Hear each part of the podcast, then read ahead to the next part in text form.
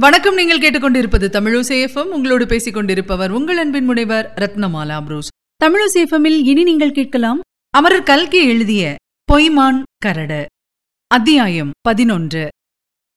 மறுநாள் காலையில் செங்கோடன் வழக்கம் போல் வீடு சுத்தம் செய்துவிட்டு கேணியில் பாதி தண்ணீர் இறைத்துவிட்டு குளித்து வெள்ளை வேட்டி சொக்காய் தரித்துக்கொண்டு கொப்பனாம்பட்டிக்கு போனான். பெரிய கவுண்டர் செங்கோடனை பார்த்ததும் ஆச்சரியப்பட்டது போல் பாவனை செய்து நீ எங்கே வந்தாய்?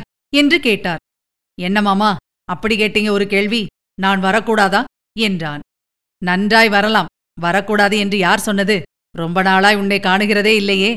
எங்களை அடியோடு மறந்து விட்டாயோ என்று பார்த்தேன். அப்படியெல்லாம் மறப்பேனுங்களா?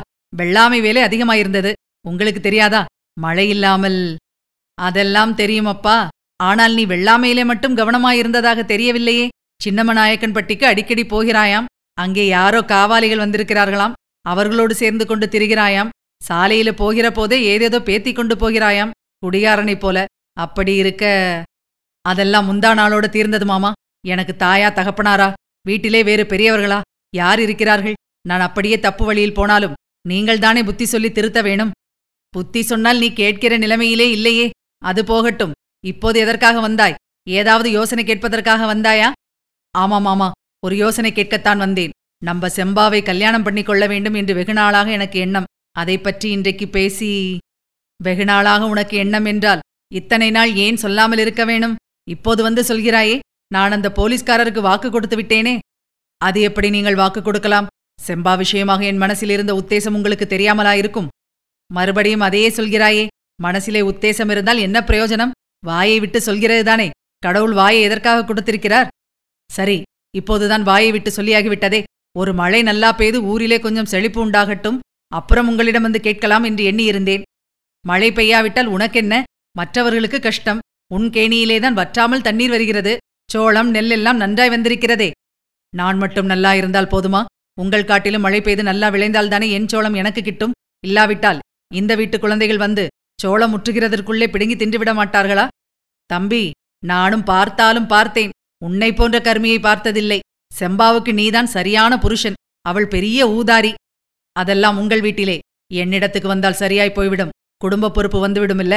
இச்சமயம் செம்பாவின் தம்பி தான் படித்துக் கொண்டிருந்த பாடத்தை நிறுத்திவிட்டு அப்பா நம்ம அக்காளை அந்த போலீஸ்காரருக்கே கட்டி கொடுங்க. இந்த ஆளுக்கு கொடுக்காதீங்க என்றான். ஏண்டா அப்படி சொல்லுகிறாய்? நம்ம செங்கோடனுக்கு என்ன குறை வந்தது? நேற்று அந்த போலீஸ்காரர் பெப்பர்மின்ட் வாங்கி கொடுத்தார். அப்புறம் ஒரு நாள் எங்களையெல்லாம் சினிமாவுக்கு அழைத்துக் கொண்டு போவதாக சொல்லியிருக்கிறார். இந்த கருமி கவுண்டர் என்னத்தை கொடுப்பார்? தம்பி நான் உனக்கு அன்றைக்கு கொடுக்கவில்லை என்றான் செங்கோடன். என்ன கொடுத்தீங்க? ஒன்றும் கொடுக்கவில்லை. சும்மா சொல்றீங்க. என்றான் பையன். நினைச்சு பார் தம்பி நீ அன்றைக்கு என் சோழ கொல்லைக்கு வந்து சோழ கொண்டையை ஒடித்தபோது நான் ஓடி வந்து உன் முதுகில் நாலு அடி கொடுக்கவில்லை? ஒன்றுமே கொடுக்கவில்லை என்கிறாயே. உள்ளே இருந்து கலீர் என்று சிரிக்கும் சத்தம் கேட்டது. பெரிய கவுண்டரும் புன்னகை பூத்தார். சரி இப்போது என்ன சொல்கிறாய்? என்றார். என்ன சொல்கிறது? கல்யாணத்துக்கு தேதி வைக்க வேண்டியதுதான் என்றான் செங்கோடன். அடுத்த தை மாதத்திலே வைத்துக் கொள்ளலாமே. அவ்வளவு நாள் ஏன் தள்ளி போடணும்? இந்த மாதத்திலே வைத்து விடுங்க. இனிமேல் தாமதிக்கிறதுக்கு உச்சிதமில்லை. அது என்ன அவ்வளவு அவசரப்படுகிறாய்? அந்த போலீஸ்காரருக்கு வேறு நான் சமாதானம் சொல்லியாக வேண்டும். அதை பற்றி நீங்கள் கவலைப்பட வேண்டாம். நான் தான் செம்பாவை கட்டிக்கொள்ளப் போகிறேன் என்று நேற்றே சொல்லிவிட்டேன். அப்படியென்றால் அடுத்த வாரத்திலே புதன்கிழமை ஒரு முகூர்த்தம் இருக்கிறது.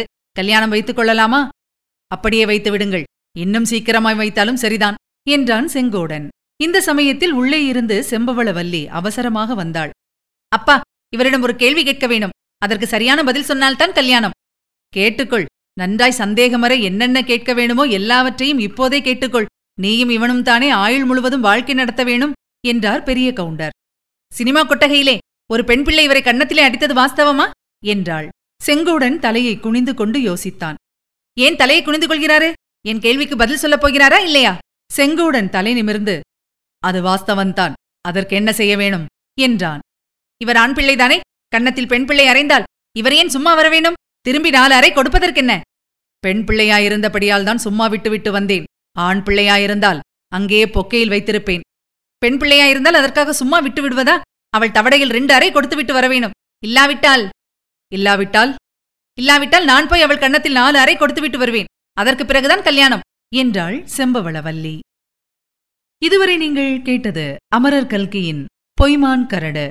வழங்கியவர் உங்கள் அன்பின் முனைவர் ரத்னமாலா புரூஸ். மீண்டும் அடுத்த அத்தியாயத்தில் சந்திக்கலாம். இணைந்திருங்கள் மகிழ்ந்திருங்கள். இது உங்கள் தமிழோசை எஃப்எம் இது எட்டு திக்கும் எதிரொலிக்கட்டும்